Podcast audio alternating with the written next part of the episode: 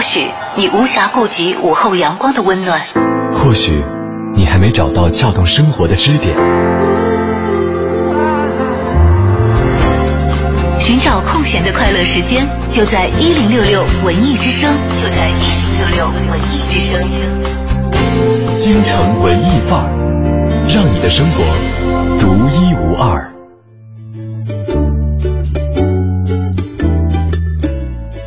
京城文艺范儿，让你的生活独一无二。北京时间的十四点三十六分，欢迎各位来到我们今天下午的节目。你好，我是盛轩。大家下午好，我是小昭。嗯，今天跟大家分享一个话题，呃，跟大家说一说，在各位的观影经历当中，有哪些正面角色比那些大反派还让你觉得讨厌？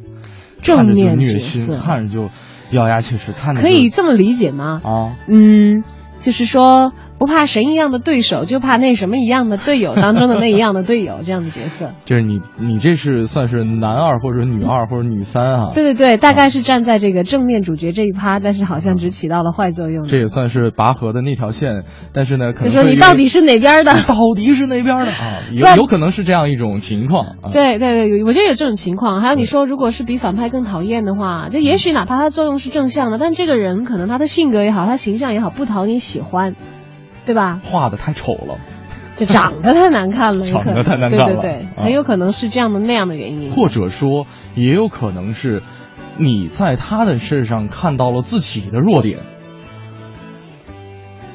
也许有这个可能，会有吧？但是我一般不太喜欢的那个。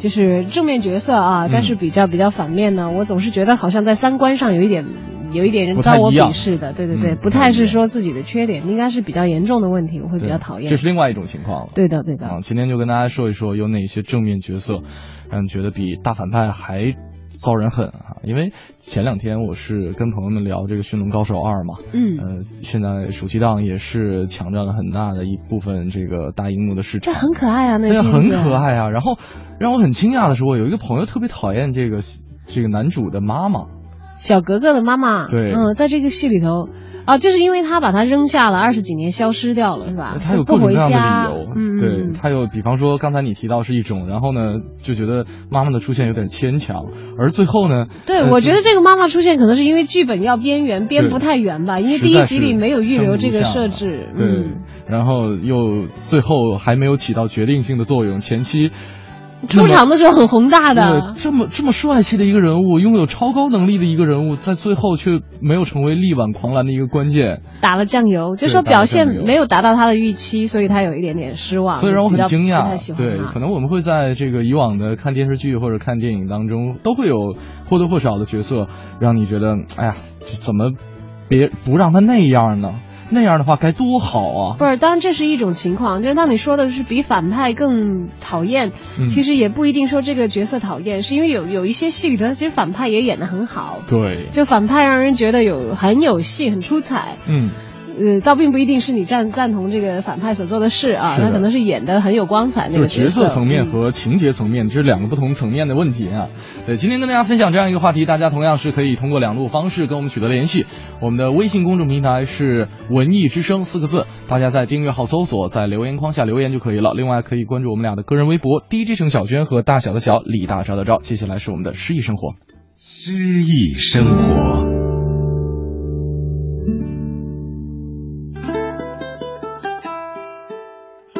有一天，我把他的名字写在沙滩上。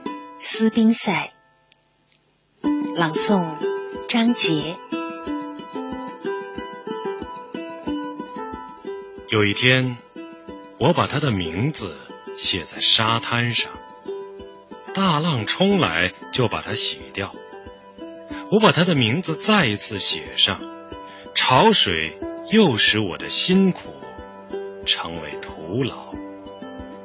妄想者，他说：“何必空把心操，想叫一个必朽的人变成不朽？”我知道。我将腐烂如秋草，我的名字也将化为乌有。不会，我说，让卑劣者费尽计谋而仍归一死，你却会声名长存，因为我的诗笔会将你的品德永留，还会在天上书写你的荣名。死亡虽能把全世界征服，我们的爱情却会使生命不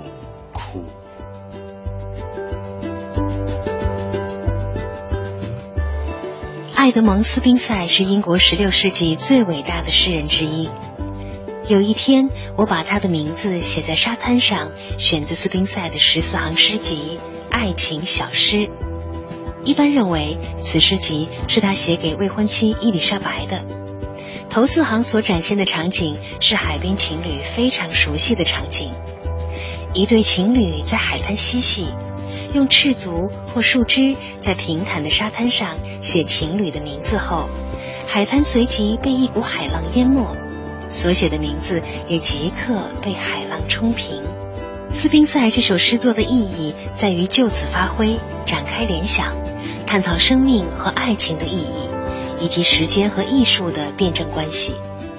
在斯宾塞看来，生命虽然短暂，如同秋草，必将化为乌有，但是爱情却赋予生命特别的意义，并且得以不朽。而使生命得以不朽的一个重要条件是艺术，如同莎士比亚的十四行诗一样，斯宾塞认为艺术可以与时间抗衡。正是因为有了诗笔，所以死亡虽能把全世界征服，却难以征服我们的爱情和生命。因为诗歌能将爱情代代相传，使生命不枯。这其中的乐观主义情调也是显而易见的。本单元节目内容由 AM 七四七娱乐广播独家制作，友情提供。你的气息，我的迷失。哦，你的温存，什么都。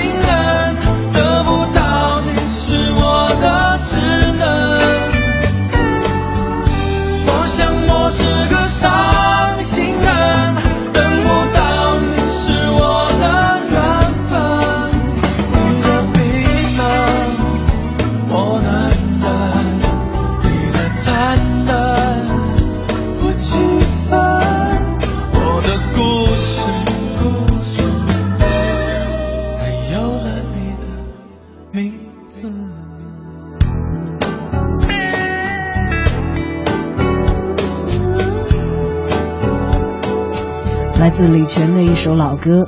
名字，名字啊！嗯这里是正在为你直播的京城文艺范儿。今天跟大家说一说，有哪些正面角色让你觉得比大反派还要讨厌的？对，把他的名字说出来，告诉我们。是的啊，两路平台，哎，最好让大家一起来再来说一说，你为什么讨厌这个角色？对，说说原因吧。是就是既然他会划归这个正面的阵阵营，嗯，你为什么那么不爽他呢？或或者是就是看不惯呢？对，你知道我前两天啊，这个呃，有有一天我们这个周二的时候没有这个节目嘛，然后我们办公室里面有一个孩子趴儿，就是有很多呃家长有子女的同同事嗯把自己的孩子都带到了办公室来，然后呢，就是我负责这个照看他们一部分人，在跟他们的聊天过程当中，我经就肯定得跟他们套近乎嘛，跟孩子们说 说，哎，现在都看什么动画片啊？说还有说喜羊羊啊，这个说灰太狼啊，我说那你们这个喜欢哪个角色呀？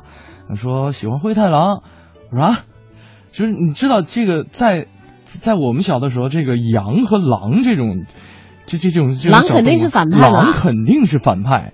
然后他说：“我说你为什么喜欢灰太狼啊？”他说：“灰太狼是男主角。”我说：“ 这灰太狼确实是因为在这个漫画里面，他好像也没有太为恶啊。虽然他一直想吃羊肉，但是一直都吃不上一口 所以感觉是这个永远是好像是受欺负的那样的一个，而且又被他老婆一对，因为锅给拍飞啊因为我没有看过，然后呢，就会就就就会觉得有点儿这这个有点出入，跟我之前的一些设想有点出入，好像我预先设定孩子们都会可能会喜喜欢喜羊羊羊什么的。你已经 out 了 现在孩子其实是有自己很多重的这个这个审美和判断的，他并不一定只喜欢单面的。对，他们说这个羊太违反规律了，说不能这样，你羊就应该让狼给吃掉。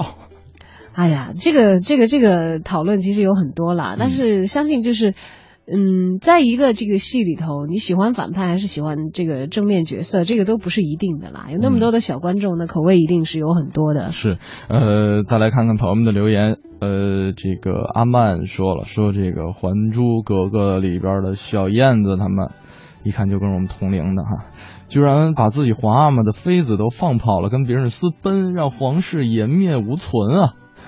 然后说，如果皇上一生气去打出出去打仗，这战争的代价他们付得起吗？就是这位朋友就还是在用一个比较稍微严密一点的逻辑在框他们那个编的虚构的无厘头的故事啊，嗯。因为其实像小燕子这样大闹皇宫各种无厘头的事情，就是不太可能存在的一个人，嗯。所以他编到一个就是也不太严肃的一个剧里头，嗯，呃，当然，这个这个事情在历史上也是没有发生的了啊，所以这个轻松一点看吧。有有甄嬛，有甄嬛，啊、对，甄嬛。但是确实呃，你别说，还真的有一些角色不是那么的讨人喜欢，哪怕他是正面的。嗯我记得我当年看《还珠格格》的时候，我不喜欢谁，嗯我不喜欢王艳演的那个秦格格。嗯她其实蛮无辜的嘛，她在第二部里头就出来是本来要指婚给尔康的嘛，哈，嗯，他好像不是一各种直是一个 NPC 的角色吗？NPC 是是游戏里面的那个对啊，他他就是系统设定的是系统设定的，给这个主角们指引方向的角色哎。呃，对呀、你要说他其实也是归到正面的，对吧？只不过嗯那段情没有成真而已。但我当时我当然不是喜欢鼻孔康啊，嗯 不是了，但我是不太喜欢这个角色，就是大概是因为王艳把他塑造的比较就是唯唯诺诺，没什么个性，比较软软的，然后你也看不出来他的悲喜和他的主见、他的倾向，所以我觉得这个角色好像没有什么特别可爱的地方，我想到了唐僧。是吗？你刚才你刚才描述的那些性格特点，我想到是吧？唯唯诺诺，没有主见，然后也看不出来他的悲喜和他的倾向。嗯，就是喊一句“悟空救我 那唐僧是一个弱者形象啦，对吧？嗯他需要营救嘛，然后他的设定就像这个《圣斗士星矢》里面的代那个那个那个雅典娜雅典娜一一样，永远是要去救女”，神。就是所有地球上的帅小伙都被雅典娜收为己有。然后每一次都是要去救她。我那时候也不是太喜欢雅典娜，就是觉得，嗯，虽然她是女神哎，可是为什么这么没用？你明明是领袖，好不好？对，明明是一个每。次都要让底下的人去捞你，而且搭着命去捞这个。那在那个《头文字 D》里边，这个呃，哎，那个角色叫做什么名来着？这个杜文泽演的那个，杜汶泽在《头文字 D》里有有有对，没有他，他说了他他说了一句话，说神就要做神应该做的事情。是吧？对啊，雅典娜作为一个神，她就是应该那个被别的神抓起来、关起来、锁起来，让小强们去救他。呃，再来看看这个，这边有说是《神雕侠侣》的尹志平，回我小龙女。尹志平明明是大反派吧？尹志平在历史上是确有其人的，而且他也是在历史上算是正面人物了。不是 历史归历史了，他在这个小说里肯定是反面呀。尹志平他。我觉得应该算是一个性格有缺陷的正面人物吧，是他只是犯了这样一个让所有世界上男人都咬牙切齿的一个罪，犯了法，这非法的。对，呃，所以说我觉得大家讨厌他也是他这个肯定是有道理的，对，绝对不会讨厌这样的人的。哎呀，怎么安慰你一下呢？你还是去看《万万没想到》，去找孔女神吧。那里面的尹志平好可怜的 啊。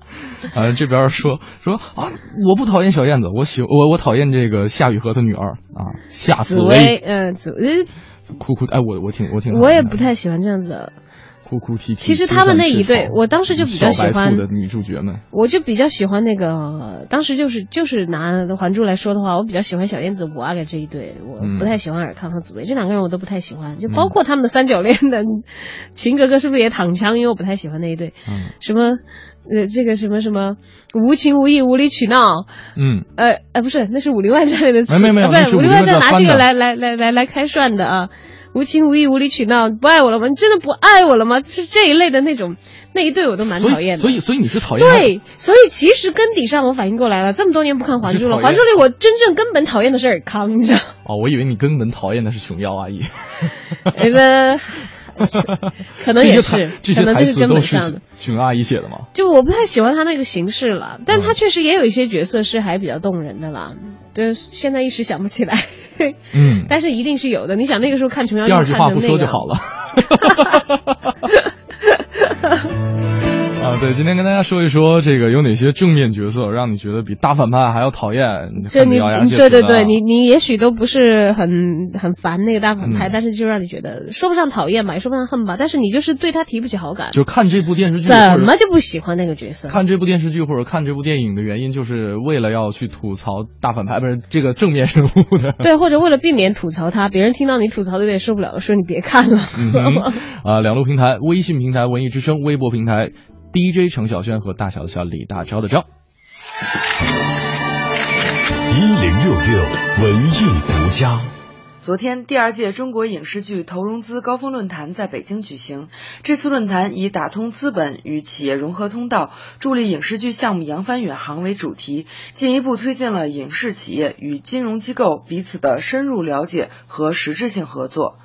国家新闻出版广电总局版权局版权管理司司长于慈科出席了论坛并讲话。那么要发展我们的影视产业，壮大我们的文化强国这个建设这么一个进程。那么我想呢，我们有两件事儿必须要做好。第一个呢是要重视版权内容的创作和管理以及保护。那么再一个呢，就是我们金融资本。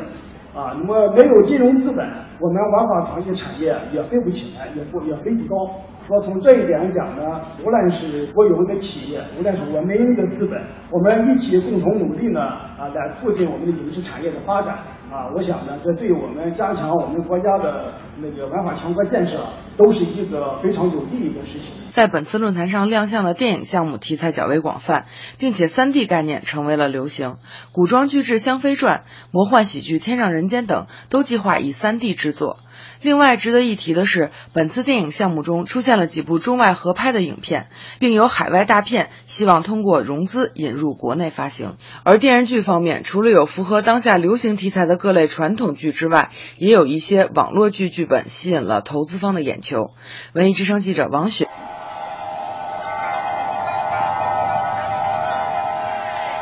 或许你无暇顾及午后阳光的温暖，或许。你还没找到撬动生活的支点，寻找空闲的快乐时间，就在一零六六文艺之声，就在一零六六文艺之声。京城文艺范儿，让你的生活独一无二。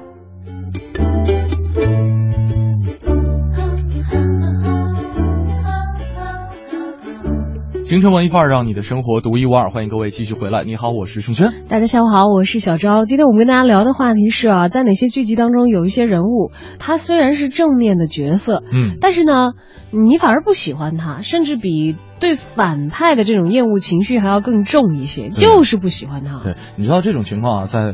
呃，二十年前或者三十年前是，我觉得是是不可能发生的，因为那个时候可能角色的脸谱化会更加重一些。嗯，因为这个很多正面角色都是集所有高大全的形象于一身的，所有优点都在他身上，对，缺点全在反面的身上。对，就是你可以凭借这个呃这这张脸就能判定他到底是好人还是坏人。那是好人的话，那所有肯定所有人都会爱他的。但是现在呢，可能由于这个。在艺术处理的效果之上，可能很多导演或者是编剧去故意的把它设置成，呃，一个普通人，或者说一个背负不同使不普通使命的一个普通人。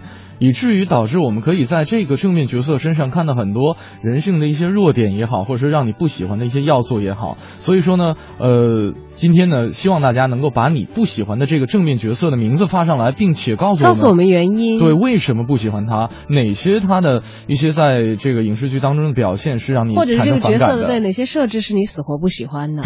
其实我我以前《潜伏》特别火的时候，我守着看哈，我特别特别不喜欢里面的晚秋。呃，我没看过，你给我们晚秋是一个什么角色呢？她本来是一个千金大小姐，就是在余则成，就是这个呃这个卧底，嗯，对对对，余则成是孙红雷扮演的嘛，就是男一号还没有结婚的时候，也没有这个安排这个假结婚的时候，就是姚晨扮演的这个呃秋这个这个什么什么平呃翠萍，对，是那个组织跟他假结婚，然后他们这个戏假情真，然后后来产生真情，真的是相爱了嘛，是这样一个情节。嗯，但在翠萍出现之前，好像就有晚秋这个角色，就说在余则成对。对这个翠萍投入感情之前，就他们两个人的情感是比较暧昧的。嗯，然后后来呢，由于组织安排，余则成就跟这个翠萍成婚了，但这是个假婚姻。嗯，然后晚秋呢就一直非常非常喜欢余则成，嗯，然后以至于她后来嫁人了以后，她心里念念不忘的还是余则成。当然，在这个潜伏的最后的剧集的末尾，这个翠萍大着肚子自己在大陆生孩子啊，然后余则成因为有新的潜伏任务派往台湾了，到最后晚秋是跟余则成是。还还正儿八经结婚了，哦，但是我死活就不喜欢那个晚秋啊！我实在是觉得，就是在忠贞和真爱面前，他他既不忠贞，他又不真爱，你这而且特别给他的人物设置吧，是一个大大家闺秀，大家的小姐，但是办的事儿还不是大家闺秀该办的事儿。太不要脸了，那个贱的呀，真是倒贴无底线呐！说实话，我真的头一次从你的嘴当中听到这个以上两个字。就是他的这个倒贴无底线 是到什么程度？就是他，当然他后来这个在在这个剧里头给他安排的那个呃婚姻啊，是他也是遇人不淑，她嫁的老公也很不好，是一个典型的坏人。但是我觉得这些都不是理由。嗯。然后你想，他里头还有一场戏，这个是翠萍搬着衣服出来的要晾，然后撞上余则成和晚秋在对话嘛，晚秋那个时候还在诉衷肠，嗯，而且还跟翠萍坦白过。你去看那段戏，就是我是觉得，哎呀，正常人不会不要脸到这样子的。当然，那些去小三去找大婆威胁说你离婚吧，他不爱你了，那种戏里头那是那是舔着脸，这个就是承认自己小三角色，那些人反正是属于不要脸的了啊，嗯，那就不管了。那晚秋在里面好像是极极力也想把她塑造成为一个正面的角色，嗯，那女演员长得也还行，但是这个演的呀。我也就不多批评演员了，可能是因为我不喜欢这个角色吧啊。嗯。去找翠萍，去找人家原配说，但是你不管你知不知道他们是不是革命这个呃革命战友假扮的这个夫妇也好，嗯。去跟人家老婆说说这个，哎呀，你不瞒你说，我满脑子里天天想的是你老公，你想想什么感觉？你想想什么感觉？明白。这样一个女性的角色，当然我不知道男男人会不会喜欢啊。嗯。反正女女生是应该会很讨厌这样的角色的。嗯。我我还真没看过，我回对对，看了以后才有发言权。哎呀，我的天哪！我反正逢他出现的戏，我真的就看不下去。这是因为这个这个导演和编剧的这个人物设定对这个角色产生了很大的一个反感。像平淡如水说了，我不喜欢蒙嘉慧饰演的所有的角色，他不喜欢这个演员的啊，说不出来为什么。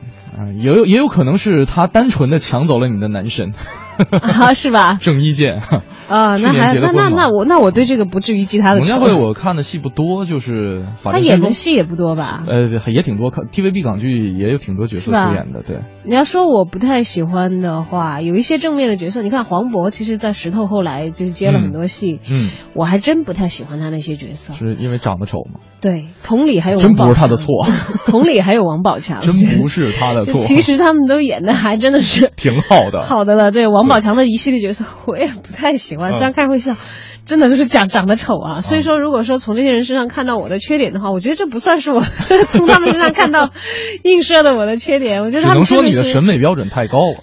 对他们长相有点吃亏，就让我对这样长相的人喜欢不起来，你知道吧？呃，我觉得这位朋友他讨厌王宝强的原因跟你真的不太一样。他说，呃、我不是讨厌王宝强，我是不喜欢他。对对对嗯啊，好。那你你讲这位朋友啊，他说是就是特别不喜欢这个王宝强在人在囧途和泰囧里边，以及。以他为代表的这一类用他的自以为是的傻劲儿带来麻烦拖累人的好人啊，对，看过这种电影都知道，王宝强在里面、啊、傻是傻呀，就用我们方言讲搓了好多本，意思就是捅了多少篓子，永远要别人去给他擦屁股，是这样的情况。对，这个还真是，但是你说。他透露出来的正向的价值观吧，也确实是很值得我们去关注的。比方说一些人性当中的一些单纯的一面，包括不害人嘛，他不害人哈。但是确实，这这这这种可能可能是稍微有点反应慢。你知道他这个他这个角色在这戏里就是我觉得就是猪一样的队友了。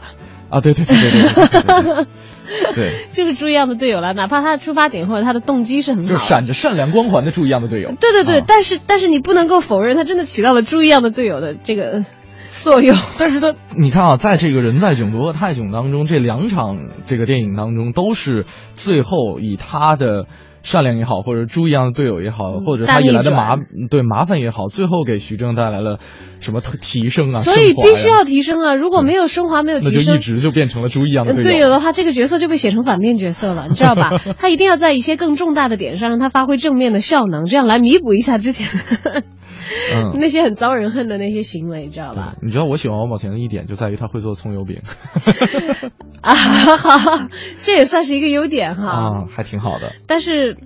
还是不能够弥补他不够帅这个事实，对我这样的颜控的观众来说。黄小柴说说奥特曼，这个也不帅，那太丑了，那我肯定喜欢不起来。不是他都没没露脸。还有这个单妙五魁首说了，《风流才子纪晓岚》里的主角真是糟糕透了。嗯，一方面是是三德子的印象深入人心，实在不太配得上纪晓岚这个才子的形象啊。是演三德子的人演演纪晓岚吗？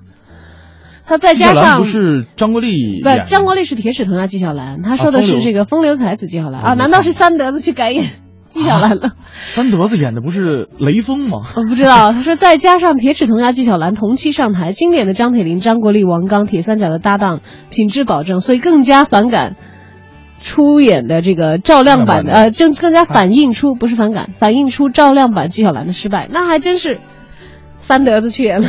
哎，真的会有这种情况，就是由于一个演员演的太太经典了，太经典了，所以让他就是在以后的演艺生涯当中一直背负着这个包袱。不是，一个是你说的是他之前演的那个角色会带入，对、嗯、我说的形象是别人演了同一个角色，人家演的太好了，你没法演。嗯、没有，我觉得我觉得不一定是谁演技好坏的原因，有可能是先入为主的这样一个感官印。没有，但是像这个像我现在来比的话哈，我就记得有一个经典的形象，让这个这两种情况困扰一个人，就什么张国立的夫人邓婕，嗯。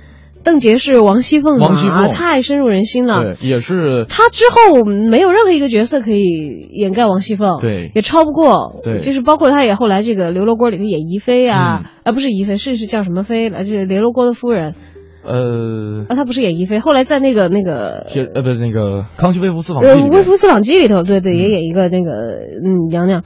但是你始终，我看到他始终觉得他是王熙凤，嗯，他就有这样的困扰在，就是，但是他以前那个角色还是他自己塑造的，对，太深深入人心了，你就觉得是凤姐在，对，但是他同时又很强是什么？就包括其实在他之前电影版的《红楼梦》，嗯，刘晓庆的王熙凤是塑造的，在当年是很成功、很受欢迎的，嗯、但是邓婕的王熙凤出来以后，就把前面的完爆了。呃，我说实话，我没看过刘晓庆版本的，因为可能剧对你要是稍微看一点点，凤姐出场的那个也是很我我认为是。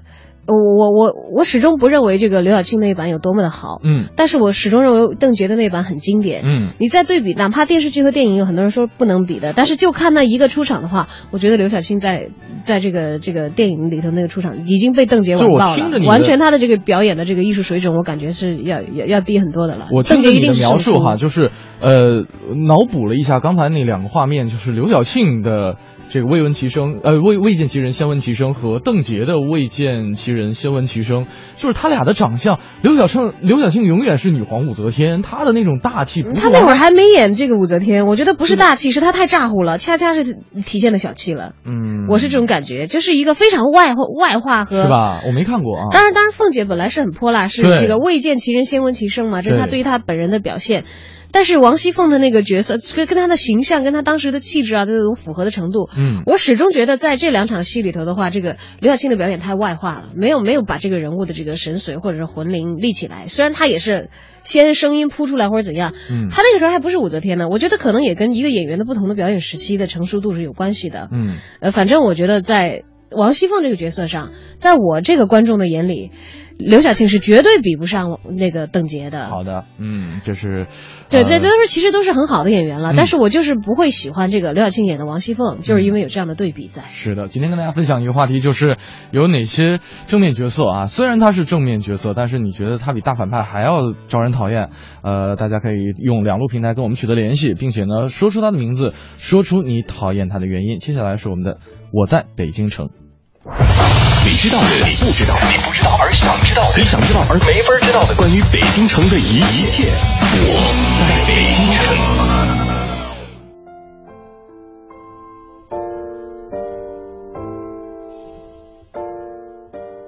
京城文艺范儿，让您的生活独一无二。大家好，我是相声演员杨多杰。现在呀，正值是暑期，很多小朋友都放假了。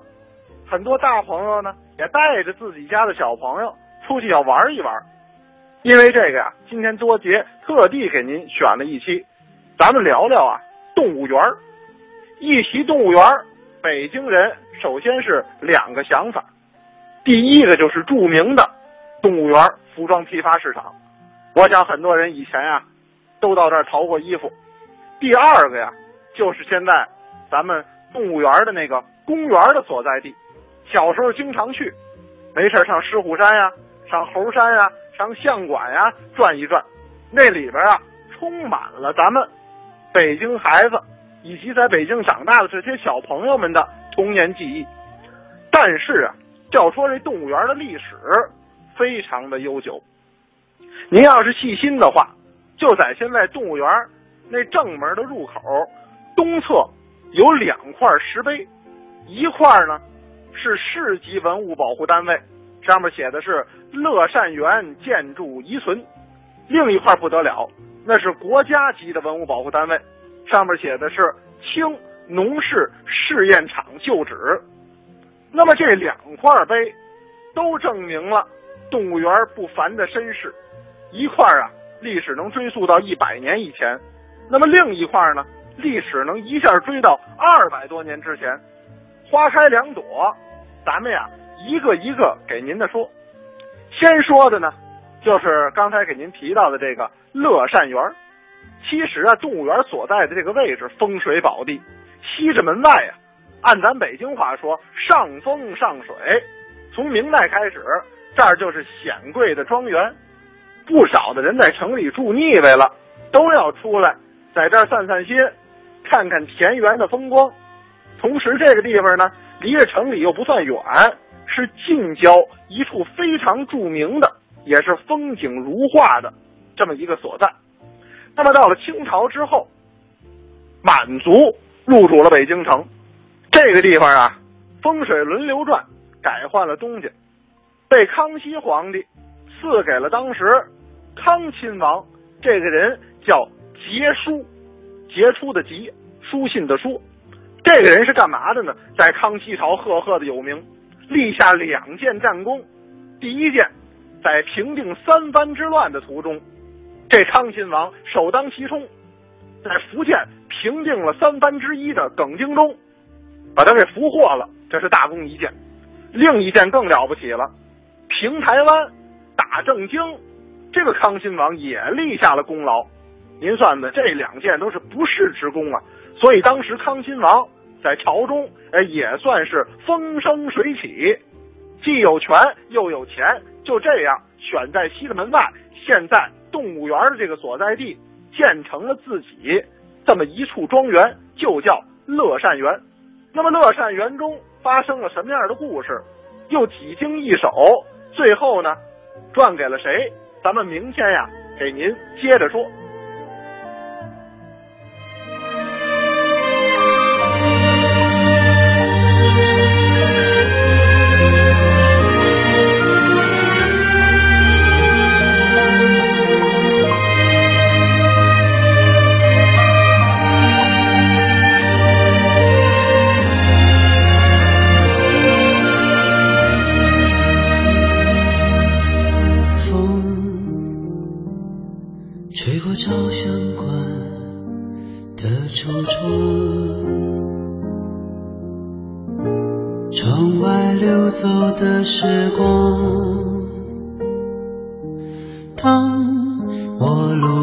这个地方，仿佛就像回到了昨天一样。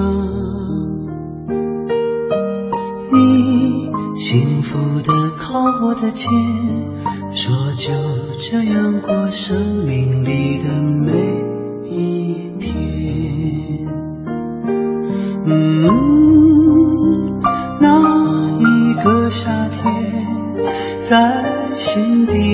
底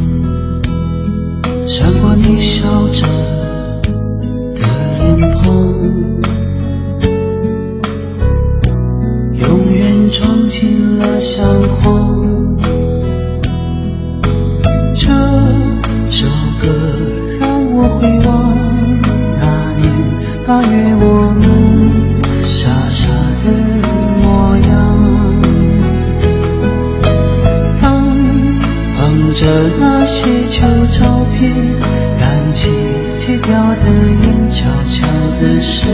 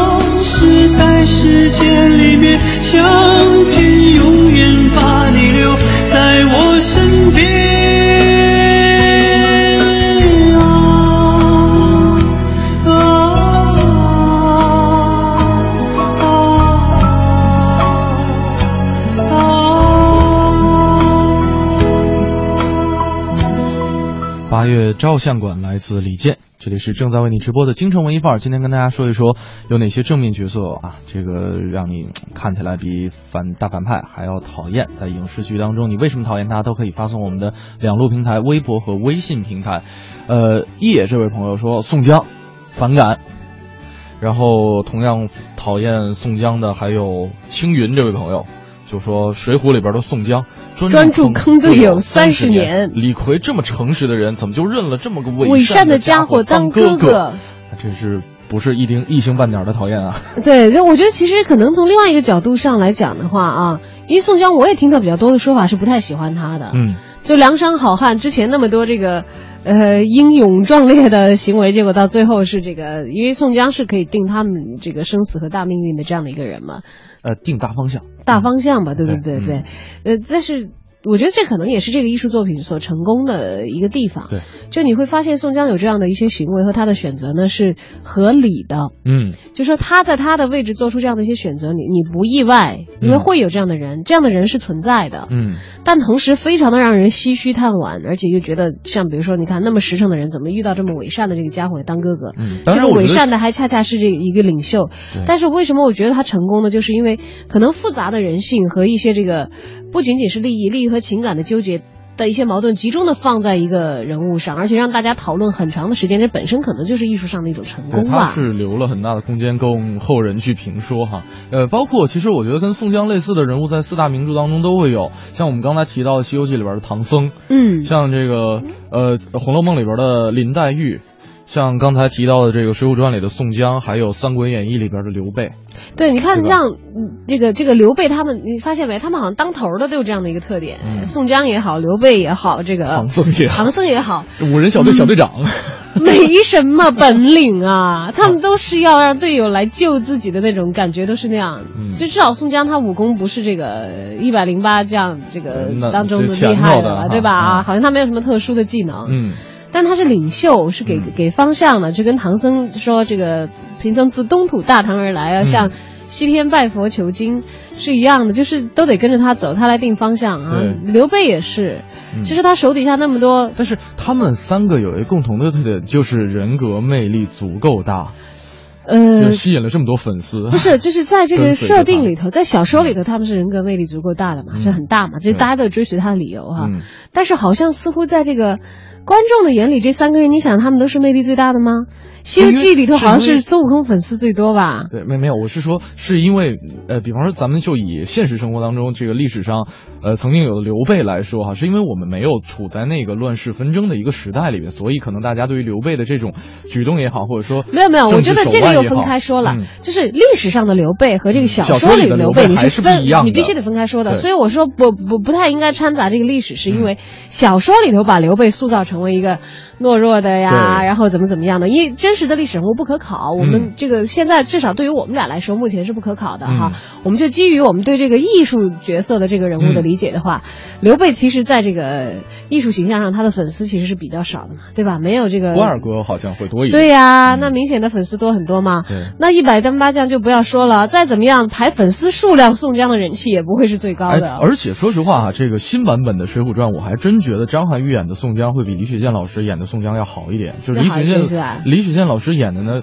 就是稍微有点太接地气了，就是太家长里短了一种宋江，是吧？张涵予还是有一种侠气在里边的，就像是这个水泊梁山好汉的头人，还是挺有好汉的这个范儿的。对，你看这个就是说大主角，但是没有赢得最多的喜爱的一种情况。嗯，但也有这些呃搭配吧，算是这个戏份很重或者画到正面流派的。但恰恰大家很不喜欢的是哪些呢？那欢迎大家这个发送留言过来。刚才有朋友是在这个留言当中给我们刷新了，他说谁来着？这位？呃，空想太好是吗？是这位朋友吗？啊，对对对。啊，他说我不喜欢《情深深雨蒙蒙》里依萍的哥哥尔豪。就是因为啊，拿着年纪小犯的错，害了一个好姑娘啊。还有一个讨厌的人，嗯，是舒缓的扮演者顾唧唧。那你是讨厌那个演员还是角色？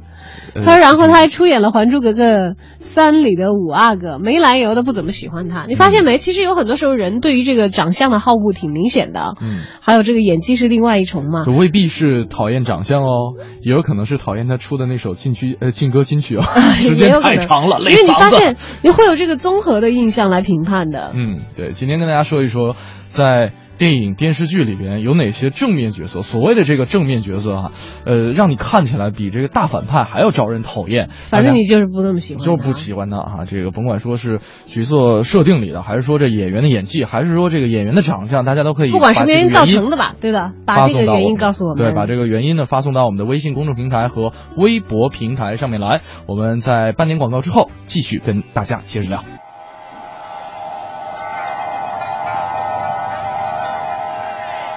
或许你无暇顾及午后阳光的温暖，或许你还没找到撬动生活的支点。寻找空闲的快乐时间，就在一零六六文艺之声，就在一零六六文艺之声。京城文艺范儿，让你的生活独一无二。欢迎各位继续回来，这里是正在为你直播的京城文艺范儿。今天呢，跟大家说一说正面角色和反面角色，你不喜欢哪个正面角色？而且呢，甚至超过了反派对他的的不喜欢。两路平台等待你留言。像这个，呃，刚才有朋友说小易啊，老朋友了，说不喜欢必须是都教授，完全是 Parker face，而且完全是无演技的出现，这是由于演员的原因。其实我觉得也不是完全扑克脸吧，它里头有一些很可爱的表情，不过可能同为男性，他比较不太注意。桃心了，现在眼睛已经但他啊。可能比较不太注意人家帅哥的演技，而且我想说我知道，冷小艺是男性，对啊，所以他对于帅哥如果有有一些这个缺乏关注的话，我是很可以理解的。没事没事，小艺，我跟你是这个同站在咖的同同一个梯队里面。而且其实我想说的是，这个都敏俊啊，他其实比较、比较爽的是他这个角色设置的。就几乎是一个完美男性的一个设置嘛，对所以他可能演员甚至他只要不是演的特别的烂，嗯，他只要够帅，对所以这个角色的基本的这个占好感的分数分比就占的很大了。专注地产四百年的一个角色。对，啊如果他再要演的好一点，更多的更多的女性粉丝再疯狂的话，我相信冷冷小艺你会更加不喜欢他的。好，我说完了。没事，小易，我永远跟你站在一个梯队里。呃，然后这边潇潇说了，说啊、有挺多的，这个像《书剑恩仇录》里的陈家洛，呃，原因呢就是大丈夫要以天下为己任，而何苦？呃，但是何苦如是牺牲一个小女子？明明有其他的选择啊！你看《书剑恩仇录》了吗？我没有看过哎我，我我没看全，我看过一点儿。我就记得陈家洛原来有何家劲演过的一版陈家洛吧，就是延展昭的。啊，这个电电视剧我是没看过。我电视剧我我都啊没什么印象，所以他做了什么？你为什么讨厌他？这位朋友，我可能没有办法跟你有太强的共鸣然。后他还说，还有还有还有，像这个，但是感谢他给出这个理由，其实很合理。他可能觉得他不够丈夫嘛，对吧？嗯就把责任推到一个女子身上。嗯，这个《天龙八部》里王语嫣说长得太美了，爱的执着，但是就是很难讨人喜欢的原因，就是因为他傻的太可怜了。我很想知道发这个留言的朋友你是男是女？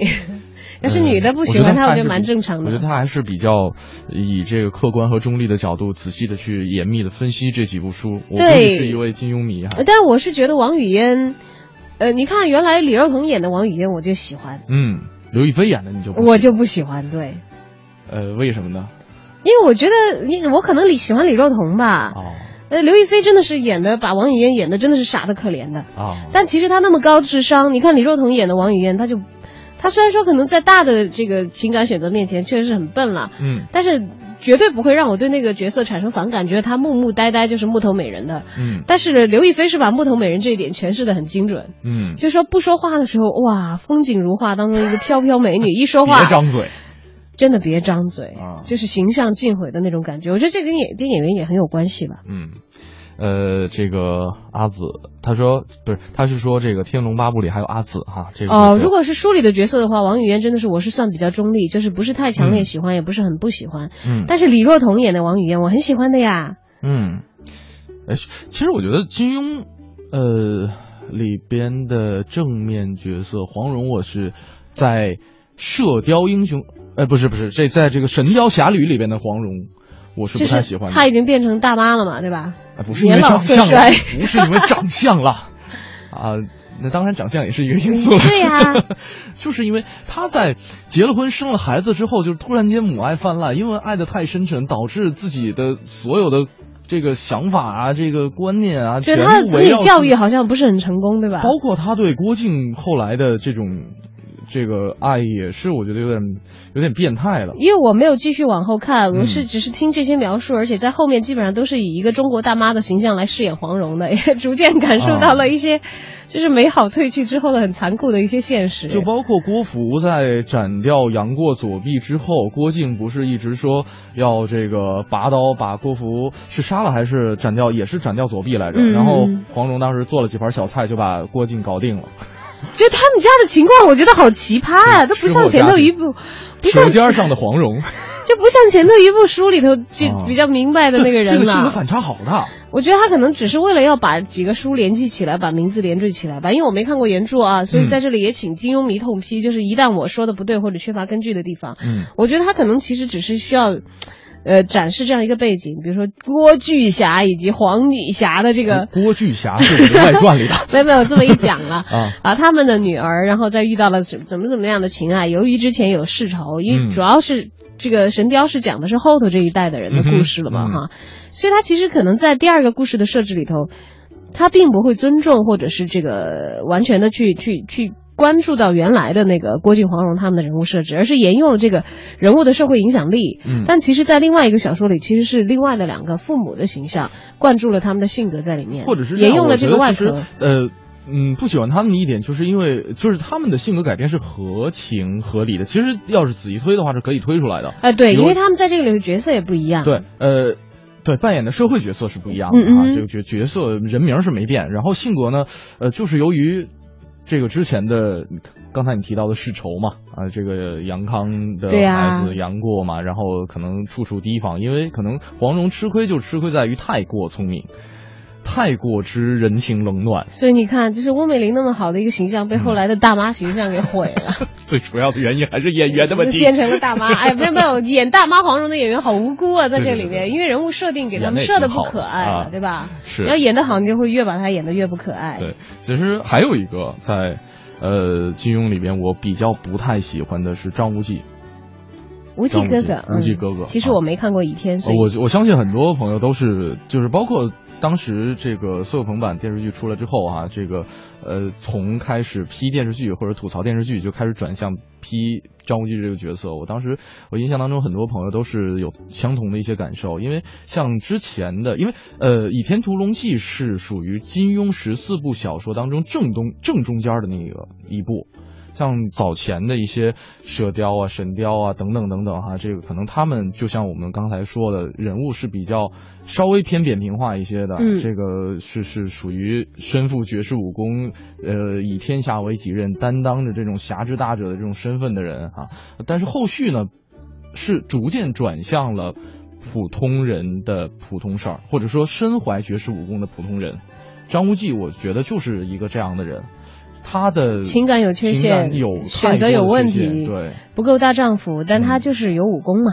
对，他是有武功的，嗯，包括再往最后韦小宝这个角色，就是完全不会武功的一个角情商巨高的一个，但是他也是一个普通人了，对，但是韦小宝就恰恰就很讨人喜欢呐、对，他是很讨人喜欢，不是，当然这个原来好像据说梁朝伟也演过韦小宝，哎，嗯。我没什么印象，嗯，我对韦小宝的喜欢，绝大多数还是来自于我很喜欢的男演员陈小春饰演是的。哎，这个韦小宝，我太喜欢他了，你知道？就是没法弄，这点没法确定是是陈小春春演绎的韦小宝，还是陈小春很可爱？就是陈小春演绎了韦小，成就了韦小宝，还是韦小宝成就了陈小春？嗯，反正是一个天生绝配，很适合的。是的，今天跟大家说一说哪些正面角色让你看起来比反面角色还要讨厌。两路平台，微信平台“文艺之声”四个字，在订阅号搜索，在留言框下留言。另外可以关注我们俩的个人微博 “DJ 郑小轩”和大小的小李大招的招。接下来是我们的 Time Out 推荐。Time Out 推荐，负责一切享乐。Time Out。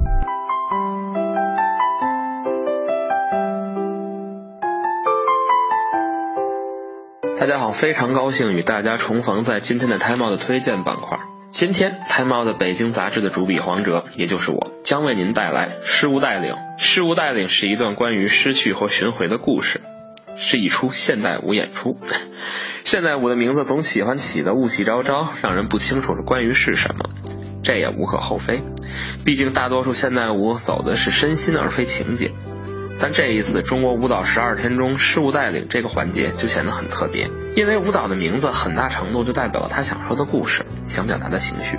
整个舞蹈的背景被设置在永远繁忙的火车站，步履匆匆的乘客总是会遗忘千奇百怪的物品，诡异的失物侦探则是这些物品的追寻者。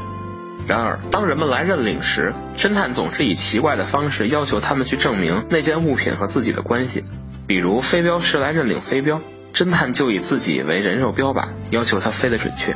女演员来找回剧本，侦探就要求她跟他对上一段戏。在纷繁的钟表影像多媒体之下，这些遗失和寻回像梦境一样荒诞，却让人印象深刻。事物带领舞蹈本身在情节设置上张力十足，因此也就要求编舞要格外的特别。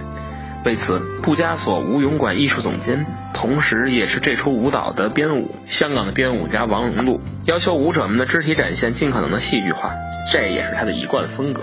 无论是为香港舞蹈团编舞的游离症候群、色变过程，还是为自己布加索舞泳馆编排的看似昨日的天，无论如何蠢动动，都有着浓郁的往事风格。曹成渊呢，则称他为香港第三代舞蹈家中的代表人物。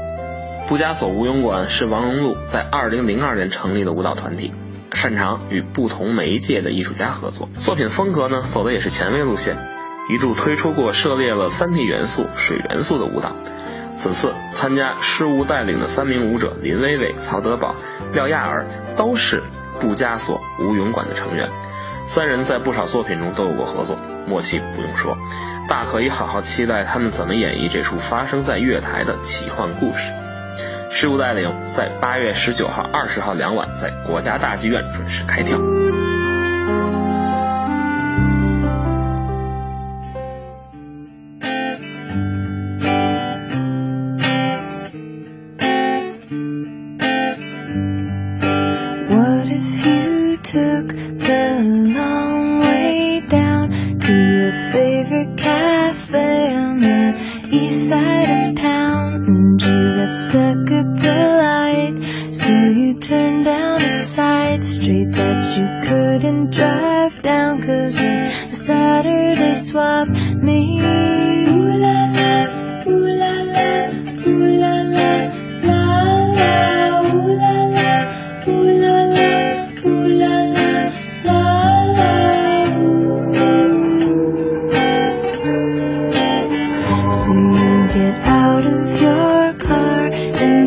Walk through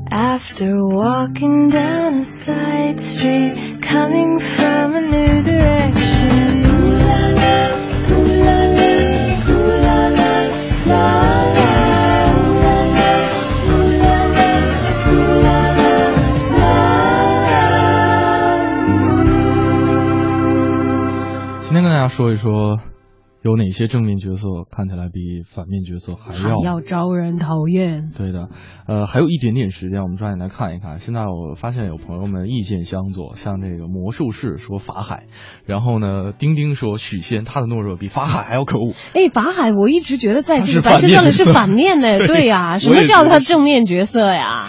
呃，确实是。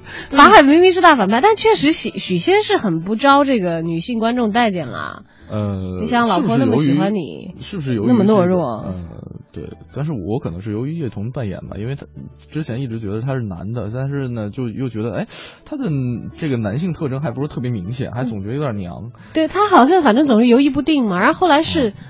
是冯唐还是谁写过一篇文章，就是嗯就意思说替许仙平反的嘛。嗯说你看，你要是许仙，你下不下的这个屁股尿流的。嗯你老婆结果是个蛇啊然后还骗你还不知道。嗯那个，然后人家好歹是和尚是人嘛哈，啊让你去庙里修行。嗯然后动不动这个爱你爱的天崩地裂的，就就水漫金山了，最后这些账都算你头上，因为你负心人。说你要是许许仙，你也承受不来。当然，这个我觉得他可能是有这个用他的这个。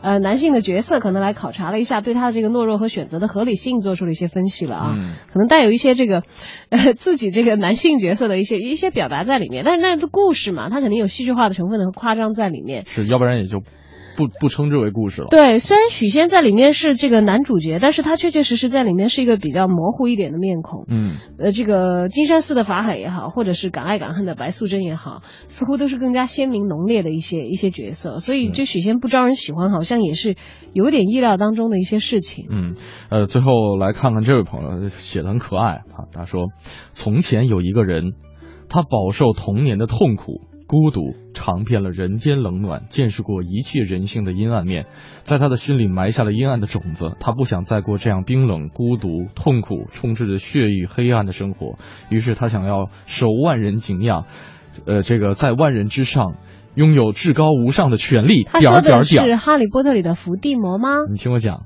他说后来被一个有女人有朋友，从小就无忧无虑的叫做主角的人给消灭掉了，所以我讨厌所有主角。啊，这应该是一个玩笑啊，但是说的好像确实是哎。那嗯主角几乎是占了这个很多的好处，不、嗯不过但是现在其实你发现越来越不是这个趋势，主主角光环嘛，呃，对越来越不是这个趋势。所以说势。现现在这个主角光环越来就没有那么原来那么强大了。对，其实现在你看到这个好的传世的一些戏剧里面，它可能都是复杂的人性综合的表现在不一样的人物身上。嗯，主角身上有缺陷，对这个反面人物身上有有可能值得同情或者是嗯值得理解的一些地方。就就说到我刚才讲的这个哈利波特，就比如说伏地魔他那样残暴的阴暗的个性的这个形成有它的原因，嗯，呃，还有这个就是它有一些历史文化的背景，这个像比如说这个巫师骑士这个 Margot 啊这些。嗯呃，然后那里面的主角哈利波特其实一直过得是蛮辛苦的，对吧？嗯，他也不是一一路金光坦途有女朋友啊等等的，所以，呃，其实要说的话，这个有 Ron 和和那个 Herming，嗯呃那个对啊，然后中间他们也有分歧啊，也互相闹过嘛，所以。其实我可能会比较喜欢那种更加综合性的、复杂一点的人性融合在不一样的人身上，就哪怕是大反派。为什么一再我在讲，我说我很喜欢这个《冰与火之歌》，就是因为复杂的人性和复杂的人物关系会在一个剧里合理的呈现出来，嗯让大家都幸福，同时会为之感动的。对，这可能是我们特别在在这个多元化的世界当中，希望看到多元化的角色一样哈。，对，所以如果有一些正面角色你觉得比大反派更讨厌的话，一定不是你的问题。嗯，这个戏说不定也不错，或者是这个演员确实也太烂了，都有可能了。好的，接下来是我们的一零六六文艺独家。一零六六文艺独家。今年是文艺之声开播十周年。十年，我们每个人都经历了很多，那些积攒起来的点滴都是成长的印记。作为文艺之声一档音乐访谈节目《乐坛新生》，近日特别邀请了两位嘉宾，全能艺人张浩然和中国好声音的朱克走进直播间，与我们一起品味十年间的音乐故事。大家好，我是朱克。其实提到我的十年，我觉得在这十年当中有很多很多的歌，嗯嗯，陪伴着我们的这个所有的轻松岁月哈。然后很多歌呢，它都是在不停的时期会有一个记忆点。其实十年前，二二零一四年我也在北京，嗯，我也在北京，那个时候是个北漂哈，然后到处去推荐自己，然后没有结果，然后直到宝宝出生，Hello，大家好，我是张浩然。立刻想到了当年我坐在学校的窗台上，然后呃一直想望着北京有一盏灯可以是属于我的，然后就是内心会有很多的波动，然后从呃渴望有一盏灯是我的，然后有了自己租的第一个房子，然后嗯就会有很多我北京从我到北京到现在的这些生活。嗯二零零四年八月十八号，中央人民广播电台文艺之声第一次向北京问好。作为中国主流文化传播的第一权威广播媒体，文艺之声，我们正用全天候的文化资讯直击北京及全国文化市场，为主流收听群体服务，打造高品质的文化生活。上个十年我们携手走过，下个十年我们期待您的关注和支持。嗯，接下来的十年，我希望呃可以有更多的影视作品，然后回到我自己学习的本专业啊、戏剧表演，然后去拍更多的电影、电视剧啊、然后做演员的身份，然后跟大家见面。浩然马上要发自己的又一张的新专辑了，嗯，那朱克今年还有什么新的规划吗？嗯，我今年也是会在筹备我的专辑，然后呢，呃，歌曲在制作当中。嗯，当然有一个不得不提的就是，我有可能想去为，呃，家乡贵州，啊家乡贵州，呃，去写写一首歌，哦去写一首歌，然后宣传贵州的。文艺之声记者胡宇，实习记者赵云奈，北京报道。回听本单元节目，请登录喜马拉雅文艺之声专区。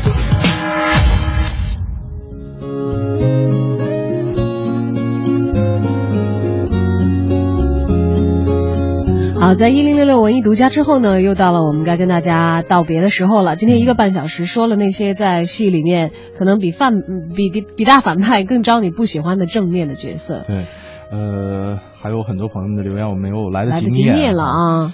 当然也没有关系，这些呃有性格缺陷的主角，带主角光环的招人讨厌的正面角色，其实正是这些一个完整的电视剧或者是电影所需要的一些必备元素了。对，可能这个很多脸谱化的东西也好，角色的设置也好，它是提炼。了的。鲜明的提炼出来一些东西在里头所表示，而真实的人生可能永远比戏还要精彩。嗯当然，你没有办法去围观别人的人生太过全面，所以在戏里面，也许用一个呃更加神一样的视角的眼光来看的话，获得的满足会非常非常的多。没错你可以自主的去选择喜欢。